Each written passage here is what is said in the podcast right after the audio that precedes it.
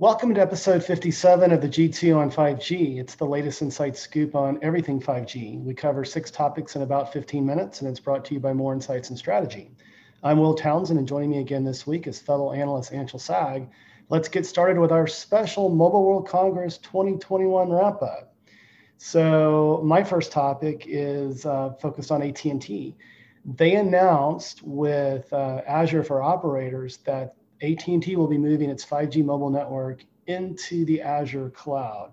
Now, the question is, is this a wise move? I was actually uh, briefed uh, ahead of this announcement and spent time with executives at both AT&T and, and Azure. You know, and from my perspective, it's a smart move. Um, AT&T, in my mind, has really led the, the operator charge with respect to investing in software-defined networking tools. They were, they've been doing that for about five years now and um, it's no secret as they get you know kind of refocused on what they're best at the latest spinoff of warner media and now moving um, you know basically their their network functions into the cloud i think this is a good thing. I mean certainly you know azure has um, you know the, the win in its sales um, they're doing a lot within uh, the telco space from a cloud perspective. And what i also like about this transaction is that AT&T will actually be transferring um, IP that it developed over the last five years to Azure, and Azure will use that and leverage that and share that with with operators globally that take advantage of its services. So from my perspective, it's a win-win. It's going to provide um, you know needed scale and competency for AT&T to really sort of scale out.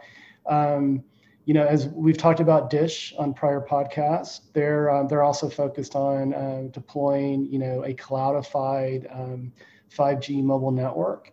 And so, from my perspective, um, this is a good thing. What are your thoughts? Um, I think I agree with pretty much everything that you said. I would also add that I think it's interesting that AT&T would allow, or not maybe maybe now, but enable Microsoft to share a lot of their IP with other operators, um, just because AT and T is a global operation. Um, you know, they have they have businesses in, in Mexico as well as in the U.S. Um, but I think it's it's a positive thing, right? Like AT and T, uh, they need uh, to have a partner who understands their network, mm-hmm. um, and they have a very complicated network because they have you know lots of backhaul. Um, they have a very large tier one network, um, and they're doing lots of new and interesting things in addition to 5G, including expanding their fiber network.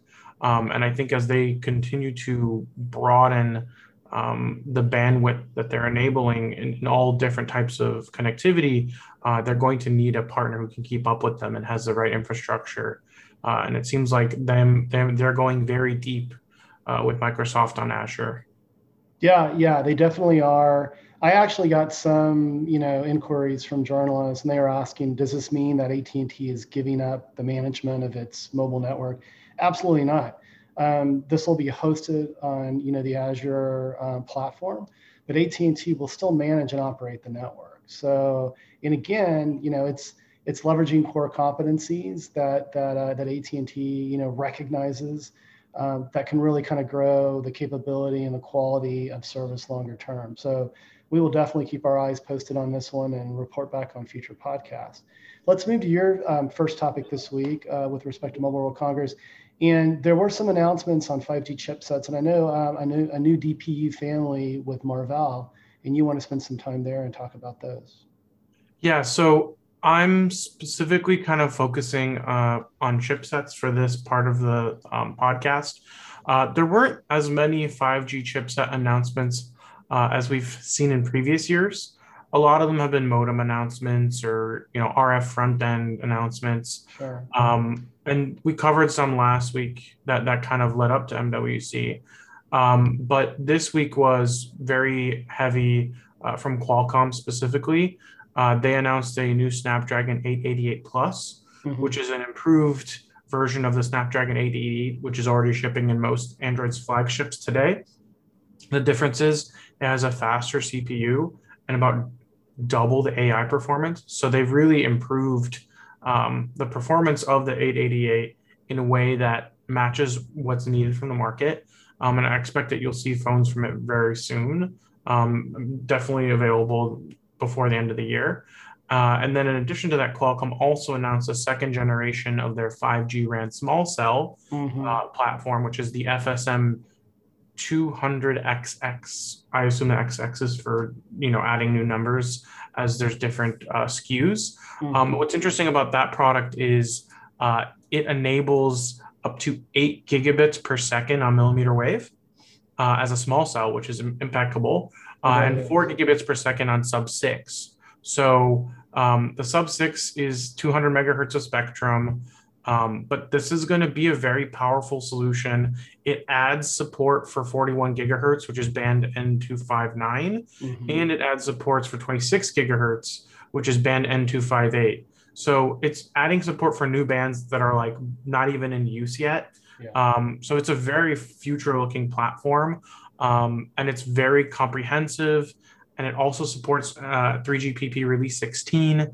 So it's just jam packed with features. I think this is going to be a very popular platform for the infrastructure vendors to deploy 5G in places where you know they're space and power constrained and this is going to be mm-hmm. you know probably the go-to solution for a lot of companies i agree. You know qualcomm is taking that infrastructure play to the next level on the small cell space and they had a big announcement at um, their 5g summit and this is just more wind in their sails as they uh, they they're really from my perspective they're really owning that small cell market. And then the arm octeon announcement uh, is a lot more also kind of a ran focused announcement. It's mm-hmm. their octeon 10 which is a, a, dpu but what's interesting is it's using the latest generation of um, arm's neoverse cpus mm-hmm. uh, i believe it's the n2 and that's just interesting because it has so many networking capabilities lots of bandwidth, so much processing, AI capabilities.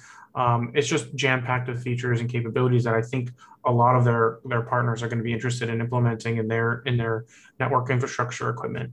Yeah, I wrote a Forbes article about this, um, you know, sort of analyzing the announcement, and the features are impressive. Um, VPP, which is a new form of packet processing that integrates AI and ML, uh, a, a, one terabit switch, uh, and also, um, the company claims that um, that platform can reduce power substantially by over 50%. So um, this family continues to mature and provide, you know, it just seems like quantum levels of performance um, with with new iterations. And so um, Marvell, you know, just like Qualcomm, they're, you know, from my perspective, um, it's they're, they're sort of neck and neck and really sort of driving the, the 5G silicon front. But let's move to my second topic this week. And Ericsson and Google uh, Cloud Platform announced a partnership for edge enablement. And uh, you know, my question is, can this help accelerate Google from laggard to leader? And um, I don't think necessarily this one announcement will do that.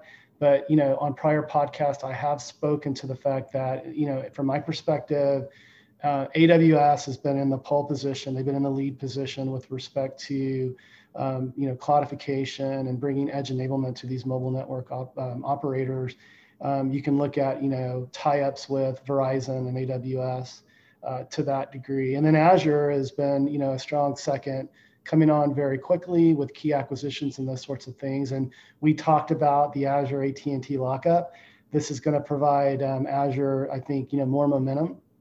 And so, you know, Google, you know, with their Anthos platform, um, they've sort of been, you know, um, you know, kind of waiting in the wings, and so I think this might be the the first step uh, in the right direction for them. Uh, Kevin Schatzkamer is the general manager or VP that um, manages their telco business. He's a former Dell executive. I, I, know Kevin, and I had actually reached out to him, and he said, "Stay tuned. Um, that you know, you're you're going to be hearing more about GCP."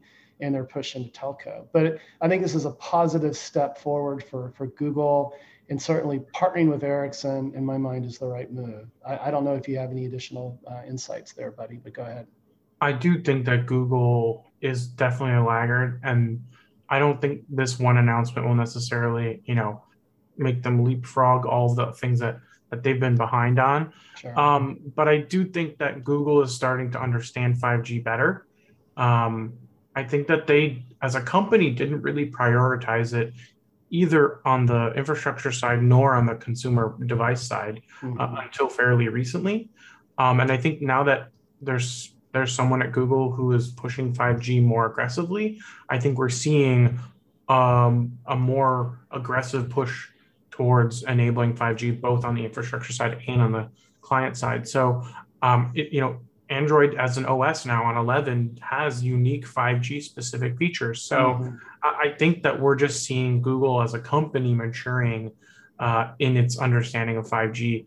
And for a company of their size, I think that they can definitely catch up uh, more easily than, say, a smaller competitor that you know mm-hmm. doesn't have the scale Google does. I agree. Yeah, and the resources as well. I mean, when Google puts its weight into something, you know, they usually, you know, they do it with uh, with aplomb. But let's uh, let's move to your second topic, and I want to I want to comment on this one. But um, you know, I saw Elon Musk. I think he dialed in to Mobile World Congress. You know, maybe from Starbase Moon Unit or wherever in Texas. You know, and uh, I, I was pleased. I tweeted it out and said I was pleased to to see you know Elon commenting on something other than cryptocurrency and Dogecoin, right? Um, but he was speaking about Starlink, and you you had some information that you wanted to share about that. Yeah. So the reality is is that you know Starlink is an internet connectivity um, company. They offer internet service through satellite um, in a way that's shown to be faster and lower latency than any other solution to date. Um, and there have been questions about you know what kinds of uh, what kinds of bandwidth can be sustainable as the company grows. Yeah. And uh, one of the big things that were talked about was, first of all, Elon came out straight out and said he doesn't see Starlink as a competitor to 5G and fiber, but as a complementary solution, yeah. um, which I think is a much more mature um, statement than I think what we've seen maybe in the past. Uh, sometimes Elon gets um, caught up in his promise. well, I think he just gets caught up in like what he's talking about and kind of doesn't necessarily focus on the reality of the situation. But clearly, he's made a, a slight course correction, as and and I think my view has always been that Starlink and any kind of satellite technology will be complementary to 5G yeah. and fiber and fill in the holes where um, you know fiber and 5G simply cannot scale, right? right. Um, and I think there's a lot of people out there that would benefit from that. That said, they currently only have 69,000 customers um, in the in the world in about a dozen countries, and they're paying about hundred bucks a month for their mm-hmm. high internet, high speed internet, which is not great, um, but it's also not horrible. Yeah. Um, and the the problem is the terminals are very expensive, um, mm-hmm. which is something that they're working on reducing the cost of. Um, and they already have 1,500 satellites in orbit, and they're they're planning on launching many, many more. Um, and they said that they plan on investing somewhere between five and ten billion dollars to continue to grow the the constellation but what's interesting is that um, there were statements about the fact that um, Starlink, you know, will need to gain customers and revenue to remain sustainable. Mm-hmm. Um, and that might come to the tune of a $30 billion a year business to maintain the cost of satellites and, and, and bandwidth. But mm-hmm. what's interesting is, you know, they, the claim is that 500,000 customers um, might be served by this, but I think the reality is something like Starlink would need to serve millions of customers or tens of millions of customers if it's going to be a truly global solution and to fill in the gaps in places where it's needed. Um, and I do I think that Starlink cannot be the only company to do this for it to truly be a, a solution for people uh, in the fringes of internet connectivity. Yeah, you know, OneWeb certainly they've emerged out of bankruptcy with Hughes and. Um, you know, I there was actually an announcement at Mobile World Congress on on something that they're doing, like a proof of concept and that sort of thing. And I think you researched what it's like. You know, Elon believes that, you know, Leo can contribute three to five percent, you know, of the needed sort of connectivity. So I agree with you. It's uh, it's sort of a gap fill, and but it's certainly you know no argument for me, and, and I've I've been on public record stating this and Forbes articles and tweets and blogs and whatnot that you know low low Earth orbit satellite will definitely be you know an element uh, part of bridging the digital divide. And I also wonder I don't have any information on this, but I also wonder if uh, you know like you know Elon has seeked with or sought with um, SpaceX and Tesla government subsidies to the tune, you know, of hundreds of millions of dollars. And I wonder, you know, these these big infrastructure packages that are being kicked around um, Capitol Hill, if he isn't, you know, has his designs on, you know, getting some additional funding uh, to sort of subsidize what he's doing here, because yeah, you're right. I mean, you know, to to to scale that business and and to make it, you know, you know, sustainable long term, you know you're going to need more than you know you know a few hundred thousand customers to make it to make it a reality. So but we'll definitely keep tabs on this. And um, let's move to my third and final topic this week uh, at mobile world congress. And it was at the beginning of the uh, of the event telefonica came out and they were they were speaking pretty harshly about the uh, the eu and the european commission with respect to outdated regulations. And so are they are they on the mark? And I got to say, yeah, they are. You know, I, you know, there's no question that Europe has lagged other parts of the world with respect to 5G deployment. A lot of that is uh, complications related to individual countries, you know, managing spectrum auctions and, and that sort of thing. But, but in general, you know, as you kind of dig into it, um, you know, the, the regulations are pretty outdated. You know, you know, call them old school, call them what you will and um, and so I you know I applauded Telefonica. You know you know they they came out I think it was on the first day and they really you know kind of threw a dart you know at at the subject and you know and their their operators other operators in Europe like Deutsche Telekom that have been very vocal uh, about you know individual country spectrum auctions and the escalation and you know raising revenue and you and I have talked about that on prior podcasts in particular as it related to the C band auction. So I think there needs to be better governance of just the overall spectrum auction, and then just in general, uh, a revisit of, of, regulations in Europe. So I don't know if you caught this news at the show this week, but did you have any uh, any insights? I did not actually. Um, I think that one slipped under the radar for me, but I know that when you look at the European framework for um, carriers and, and regulation, mm-hmm. um, it's definitely focused more on enabling uh, access and cost controls mm-hmm. for consumers rather than focus on innovation. Right. Um, and I do think that with 5G, we are seeing some rejiggering of that um, regulation mm-hmm. to uh, enable innovation and rapid growth. But I do think that you're right um, that there needs to be a rethinking of things. Um, but that said, I also think that there's a um, an inherent difference in the way the European market works compared to say the U.S. or China, mm-hmm. um, where you have you know dozens of member states who have different goals um, and they have different understandings of what uh, a mobile network operator needs to deliver, um, what internet services need to do, because in Europe they may not have 5G to the point where we have today in the U.S., but they also pay half of what we pay for uh, essentially the same amount of bandwidth or even faster yeah. speeds. So there's yeah. there's some give and take there, and I think that um, the Europeans just have a different way of approaching things, um, and I think that that may has I think that kind of inherently puts them in a position where they might not always be the leaders in something, but I think it also positions them maybe for the in the long term to still have a more uh, consumer friendly uh, framework than maybe what we have in the US and in other countries. Yeah, I mean, you made a very astute comment. The focus has been on access. And when you look at, you know, um, all of um, the hoo ha that went around, you know, roaming within the EU, right?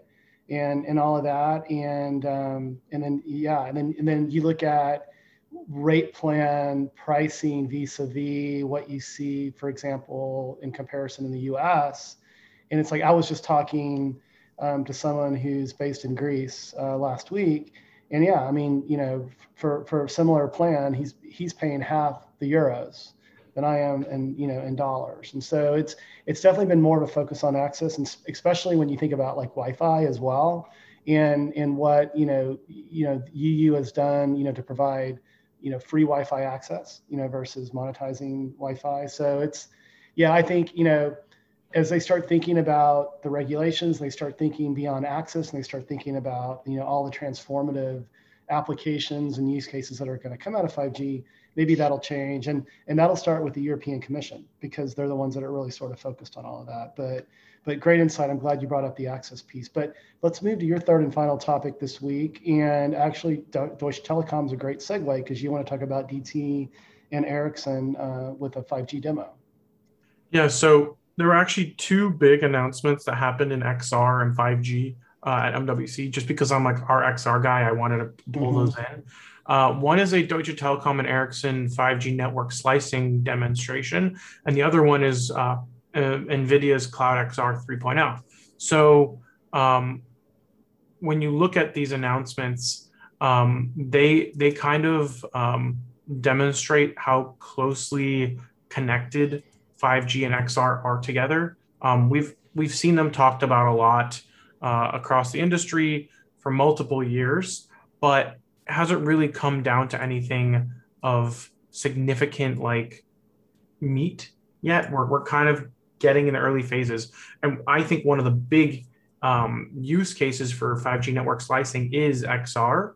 And mm-hmm. I think a lot of people have talked about it. Um, but now Deutsche Telekom is working with Ericsson and Samsung in a lab trial um, to basically test a S21, a Galaxy S21 tethered uh, VR headset, and then work with Ericsson on their 5G infrastructure to have a specific network slice for VR um, to enable uh, you know dedicated services and capabilities for VR, which will also work for AR. They're essentially um, you know they operate the same and they're both both very low latency. And what it did is it kind of looked at the different capabilities for um, 5G end-to-end um, network slicing that would you know maintain latency which is super important if you want to do you know uh, edge compute vr where mm-hmm. you off you, it's called you know, split rendering where you render some on the cloud and you render some on the headset um, and you need to have a very reliable latency and compute capabilities to make that happen and that's why I haven't really talked about it much on the podcast because I didn't think it was really a viable solution until we had network slicing. And this is a, a big step in that direction because it actually starts working out all the different types of problems you might have in trying to do a network sliced um, VR application. And, you know, that is a big deal because Ericsson's one of the big, big, uh, you know, 5G RAN vendors. Yeah. And um, yeah, it actually kind of tees up for my second topic, which is NVIDIA's Cloud XR 3.0, which is kind of the infrastructure end of that um, in terms of compute. And uh, what NVIDIA does is they, they, you know, first of all, they make the GPUs uh, and and the CPUs that can run in the cloud and do this really high performance rendering and then send it out to an AR or VR headset in the 5G network. Mm-hmm. So they've started adding more features um, to their Cloud XR platform, which uh, you know utilizes their ray tracing capabilities, but also is adding stuff like iOS client improvements, so you can like have a 5G phone and be looking at a um, you know a fully rendered uh, automobile that's rendering in the cloud yeah. those kinds of things would be impossible without Cloud XR and having the right latencies um, built into the 5G network. So they're mm-hmm. adding uh, asynchronous connection support. Um, so that way clients are um, maybe still connected consistently when they're establishing a connection to the server. Um, and they added um, some bidirectional audio so that way you can like, you know, use it for more than just a one way connection. You can actually use it for an actual interaction with other users in the cloud. Um, and then they're also adding tons of API changes and bug fixes.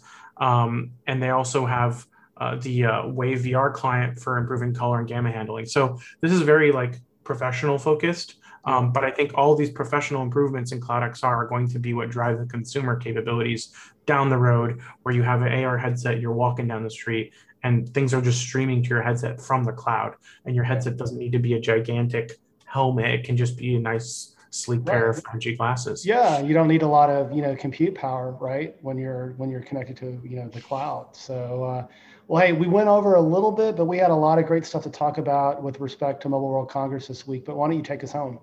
Absolutely. We hope our viewers and listeners found this week's topics interesting. If anyone out there would like us to provide specific topic on a specific 5G topic for a future podcast, please reach out to us on social media. Will is at Will Tech and I'm at Anshel Sag. We hope you have a great weekend and please tune in again next week.